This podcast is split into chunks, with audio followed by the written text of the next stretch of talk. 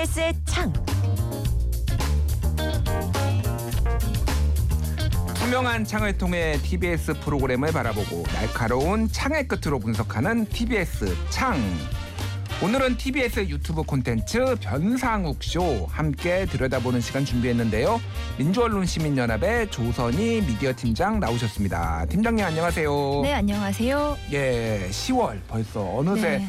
저는 올해가 시작된 게 얼마 안 된 것 같아요, 진짜. 저도 뭐 어제 뭐 이것저것 했던 것 같고 또 이번에 대선 예. 이런 거 겪으면서 저희는 또 선거 시기마다 바쁘거든요. 예. 어 그때 막 가열차게 막 보도 모니터링하고 그랬더니 음. 진짜 눈 깜빡할 새 올해가 두 달밖에 안 남았어요. 그리고 좀더 날리면 바이든 얘기하다 보면 오래 갈 것 같아요, 지금. 그러게 말이에요. 이게 뭔가 뭐 언론 개혁을 논의하고 그럴 시간이 없고 예. 계속 이런 거 따라가다 보면 금방 가지 않을까 싶네요. 그렇군요. 네. 그래서 우리가 너무 어떤 특정 뭐 현안에만 하는 게 아니라 좀 긴 호흡을 가지고 또 세상도 바라보고 분석하고 이런 것들이 필요한데 네. 너무 이렇게 현안에 매몰되는 건 아닌가 음. 그런 생각이 들면서 요 프로그램을 좀 소개를 해야 될것 음. 같아요. TBS 유튜브 콘텐츠 변상욱 쇼입니다. 매주 화요일 오전 9시 어, 유튜브 TBS 시민의 방송 유튜브 채널에서 만날 수가 있습니다. 7월부터 시작했거든요. 일단 어떤 프로그램인지 소개 좀 해주세요. 네, 변상욱 대기자가 출연합니다. 기자 생활 40년 동안 대한민국 현대사 현장에서 직접 보고 듣고 느낀 것들을 풀어놓는 어, 프로그램이고 어, 한 20분에서 40분 어, 정도의 타임라인을 가진 컨텐츠입니다. 어, 제일 쉽게 이해를 어, 시켜드리자면 책 어, 나의 한국 현대사라는 게 있습니다. 유시민 예. 작가, 전 노무현 재단 이사장이자 보건복지부 장관 치는 분이죠. 음. 이분이 출간한 책 과 되게 컨셉이 비슷한 프로그램이라고 저는 생각을 했거든요. 예, 예. 어, 이 유시민 작가가 출생한 1959년부터 그 당시까지 현대사의 주요한 막 역사적 사건들을 막 따라가면서 그 당시에 자신이 보고 듣고 느끼고 체험했던 것들을 이렇게 가지치기해 나가면서 서술하는 책인데 예. 그것과 되게 비슷한 프로그램이고 아무래도 변상욱 대기자의 개인적 경험이 굉장히 중요하다고 생각이 들어요. 이 예. 프로그램에서 어, 물론 그분의 경험이 이 현대사에서 하나의 사실이자 뭐 증거이자 기록인 만큼 변상욱 대기자의 시각과 insight가 좀 많이 담겨 있다고 보였고요. 예. 어, 당연히 뭐 객관적이고 뭐 치우침 없이 사실을 전달하는 내용 그런 건 아닙니다. 음. 그래서 그런지 좀 많은 시청자분들이 좋아하고 즐겨보는 것 같더라고요. 음. 그러니까 이게 그냥 막 당장의 현안에 대해서도 얘기를 하지만은 그런 거보다는 좀 오랜 기간 동안 한국 현대사에서 일어났던 일들을 오래된 저널리스트의 시각으로 조금 풀어보는 어떻게 보면 인문학적 성격도 있고 네. 예, 역사학적 성격도 있고 그런 유튜브 콘텐츠입니다. 지금 11회까지 영상이 올라왔어요. 그런데 조회수가 생각보다 네. 이 변상욱 그 기자는 제가 개인적으로 잘 알고 친해요. 네네. 그래서 같이 예전에 방송도 한 적이 있고 이분이 살짝 지루하실 때도 있거든요. 뭔가 아는 게 굉장히 많아요. 왜 뭔지 알 것 같죠? 예. 아는 게 진짜 많으시고 네. 이, 이 변스커버리 뭐 이런 이런 아. 얘기 별명도 있습니다. 네. 디스커버리 채널처럼 막 온갖 뭐 음식 얘기 나오면은 전국 팔도의 음식점 다 알아요. 뭐 어디가 무슨 빵이 맛있네, 무슨 순댓국이 맛있네, 아. 뭐 어디 단풍이 좋은데 다 별걸 다 알아요. 근데 가끔 가다 보면은 아 이분이 참 설명이 기네. 그래서 그러니까 엄청나게 위트 있는 진행자다 이렇게는 아닌데 예, 예. 어쨌든 박학다식하고 그러다 보니까 풀어놓을 게 많고 저희 입장에서는 막 음. 당장의 현안이 막 급한데 딱 들으면 아 좀 긴 호흡의 이야기를 전달해 주시니까 좀 마음이 편해지는 음. 어, 뭔가 명상하는 것 같은 그런 그 느낌을 어, 받기도 하고요. 예 예. 어, 아까 말씀 주신 것처럼 조회수가 폭발한 편들이 있는데 음. 그건 변상욱 기자 혼자 나온 편은 아니고 음. 유시민 작가와 같이 나온 편들이 좀 대박이 났긴 하더라고요. 유시민 작가 전 노무현 재단 이사장 같은 경우에는 59년생. 네. 변상욱 기자도 59년생. 네, 동갑내기. 어, 동갑내기. 네. 그리고 막 되게 공통점이 많아서 첫 타 보시면 막 그 공통점에 대해서 설명해 주는데 그런 부분도 되게 재밌어요. 그런데 음. 재미는 좀 더 유시민 작가가 있고 음. 그 장면에서도 변상욱 기자는 좀 차분하게 설명하는데 유시민 예. 기자는 재밌었습니다. 음, 네. 그렇군요. 자 여기에서 뭐 다양한 주제를 다루는데 그 주제에 대해서는 좀 어떻게 보십니까? 어, 일단은 그 인기 있었던 유시민 작가 편의 경우에 보면 음. 윤석열 정부 비판이 좀 많은 부분을 차지하긴 합니다. 어, 저도 사실 11편을 다 보지는 못했는데 이 유시민 작가 나온 거 같은 경우에는 제 이제 알고리즘에 따라서 아, 계속 뜨는 떴나요? 거예요. 계속. 그럼 그 100만 회 찍었던 것 네, 같은데. 170만 회까지 네 제가 예, 뭐 제가 네, 네. 볼 때는 한 뭐 100만 회 조금 안 됐을 음. 때였는데 계속 떠 가지고 바빠서 안 보려고 하다가 야 이 정도로 얘가 밀어주면은 유튜브가. 밀어주면은 봐야 되겠다 그래서 봤는데 유시민 작가가 정말 신랄하게 윤석열 정부를 뭐 무능, 비판하시더라고요. 무능하다 뭐 등등 예. 있어요. 그런데 문제는 확실히 이- 있다고 생각하거든요. 음. 근데 그 문제라고 생각한 부분들을 근거를 들어서 아주 신랄하게 비판을 해주니까 전 좋더라고요 오히려. 음. 어, 그래서 아 이게 시적절하게 이 문제들을 들고 와야지 또 지적해야지 또 그렇게 분석하는 능력이 제작진들도 있고. 진행자인 변상욱 기자도 있고 출연자도 음. 있고 그래서 좀 그 삼박자가 잘 맞아 떨어져서 어 좀 좋은 조회수를 내지 않았나 뭐 그런 음, 생각이 들더라고요. 그렇군요.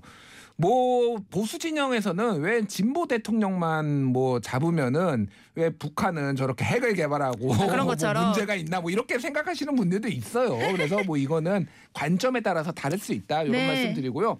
특히 기억에 남는 뭐 주제 회차가 있었다면 어떤 걸까요? 일단 저는 그 언론 그 시민단체에 있다 보니까 음. 유시민 작가 나왔을 때 왜 노무현은 조선일보와 싸우는가 그런 그 주제를 다룬 편이 있어요. 예, 예. 네, 언론 이야기가 좀 많이 나오는 화인데 아, 조선일보 역사에 대한 이야기가 좀 많이 들어갑니다. 저는 개인적으로 좀 많은 시민들이 내가 포털에서 기사 볼때 음. 어떤 언론사의 기사를 보고 있는지 확실히 알았으면 좋겠고 예. 그 언론사가 또 어떤 역사를 가지고 있는지도 확실히 알았으면 음. 좋겠다는 마음이 있거든요. 대한민국의 온라인에서의 뉴스 브랜드 인지도는 25%밖에 안 됩니다. 네명 중에 세명은 내가 본 게 조선일보인지 JTBC인지 TBS 인지. 몰라요. 예, TBS인지 몰라요. 그냥 보는 거 네이버예요. 제가 본 거는. 예. 그렇죠. 네이버 자체도 언론사로서 인식을 하고 있으니까. 근데 저는 좀 그렇게 좀 많은 분들이 이 언론사, 언론 역사 좀 알았으면 좋겠는데 어, 여기서 그렇게 많이 다루더라고요. 한국일보 와 조선일보가 80년대에 이제 그 조간 신문으로서 막 쌍벽을 이루는데 예. 어떻게 조선일보가 90년대 이후에 1등 신문의 타이틀을 거머쥘 수 있었나 이런 얘기가 또 좀 있거든요. 음. 뭐 다들 많이들 아시는 그 전두환 신군부가 집권했을 때 인간 전두환이라는 음. 기사 냈던 거, 네, 예. 다들 기억하실 텐데요. 어 그런 기사를 소개해 주는 부분, 또 이후에 노무현 그 대통령이 어 민주당 경선에서 어, 언론에 고, 고개를 숙이고 비굴하게 굴복하는 정치인은 되지 않겠다. 동아일보와 조선일보는 민주당 경선에서 손 떼라. 뭐 이렇게 음. 이제 지적한 부분들이 쭉 나오는데 그런 걸 보면서 아 좀만 감명 깊게 보기도 음. 하고 또 그렇게 언론 권력과 맞서 싸우는 사람들의 이야기를 다뤄주니까 한 명이라도 더 이 언론 개혁의 역사 에 대해서 음. 알게 되는 것 같아서 개인적으로도 뿌듯하기도 하고 이래서 좀 많이 음. 다뤄주셨으면 좋겠다 이런 생각이 드는 해였습니다. 예, 그뭐 예전에 조선일보가 악연은 월간 조선이었나 주간 조선이었나 그 호화 요트 사건, 네, 네, 예, 네. 요만한 작은 거였는데 그저 동호회 활동이었는데 호화 요트 사건 등등해서 네 네. 저는 아직도 좀 많이 기억이 나. 아까 전에 얘기하셨던 그 조선일보는 민주당 경세에 손. 떼죠. 조선일보는 민주당 경세에서 손 떼십시오. 아. 아, 아, 비슷합니다. 비슷합니다. 아, 예, 예. 네. 예, 이인재 후보를 그때 조선일보가 좀 노골적으로 미는 뭐 음. 이런 것들 다 기억이 나는데 네. 뭐 예, 이런 주제도 좀 인상 깊을 수 있겠다라는 네. 거 말씀해 주셨습니다. 네. 자, 뭐 저- 정치 이슈를 다루면서도 사회 또 정치 역사를 다시 한번 되짚어 볼 수 있는 점도 관전 포인트가 아닐까 싶은데 어떻게 보셨어요? 그렇게 이렇게 되짚어 보다 보니까 음. 저희 아까 얘기한 것처럼 당면한 현안들을 보면 늘 좌절스러워요. 어. 희망이 있을까 도대체 네. 이 나라가 이런 생각이 드는데 그렇게 역사를 짚어보니까 역설적이게도 그 좌절했던 순간순간을 살펴봄에도 불구하고 약간 희망찬 부분들이 있어요. 실제로 음. 그 변상욱 쇼에서 나오는 부분을 보면 아, 유시민 작가 나온 화, 네, 공교롭게도 또 유시민 작가가 나온 편을 뽑았는데 예. 유시민 작가가 쓴 책 후불제 민주주의라는 그 책이 있습니다. 음. 그러니까 지금 우리가 민주주의를 이룩해 나가는 과정에서 겪었어야 할 일들을 겪지 않았기 때문에 이것은 선불이 아니라 후불이다 이런 그 개념인데 예. 어, 유시민 작가가 설명을 합니다. 어, 겪지 않았던 과정을 이제야 겪어 나가고 있는 것이다라고 설명을 해주면서 음. 이전 정부의 예를 하나하나 들어주거든요. 예. 그러면서 뭐 아무것도 안 하는 대통령 아래에서 대한민국은 어떻게 굴러가는가를 알 수 있었던 1라운드로 박근혜 음. 정부가 있었다 이렇게 어, 신랄하게 비판을 하는데 그럼 2라운드는 뭐겠어요? 음. 그 비판을 하는데 그런 그 말을 들으니까 좌절보다는 그래 음. 이겨내면 되겠다라는 생각이 들고 유시민 그 작가도 그렇게 얘기합니다. 한국의 민주주의가 상당한 영향을 갖고 있고 어, 박근혜 정부에서도 이제도는 못 참겠다 해서 대통령 탄핵시켰고 예. 이번에도 어, 뭐 탄핵 얘기는 하진 않지만 음. 어깨로 못 나가게만 한다면 예. 사실 이 5년 잘 버틸 수 있다 이렇게 말씀을 해주시거든요. 음. 어, 그래서 또 약간 희망차다 희망을 보기도 했고 거기 댓글에 그런 말도 있어요. 예. 아 국민들 너무 스트레스 받지 말라고 저런 말 음. 해주시는 것 같다라는 예. 댓글도 달려 있었는데 어, 네 역설적으로 희망을 보는 그런 해차들도 좋았습니다. 예. 어, 이게 뭐 우리 청취자분들도 다양한 정치 성향을 가지고 있으니까 이거 좌편향 콘텐츠 아니야? 뭐 이렇게 보실 수 들으실 수 있는 분도 있을 것 같아요. 아. 너무 이렇게 조금 정부의 비판적인 내용만 나오는 거 아닌가요? 어떻게 보십니까?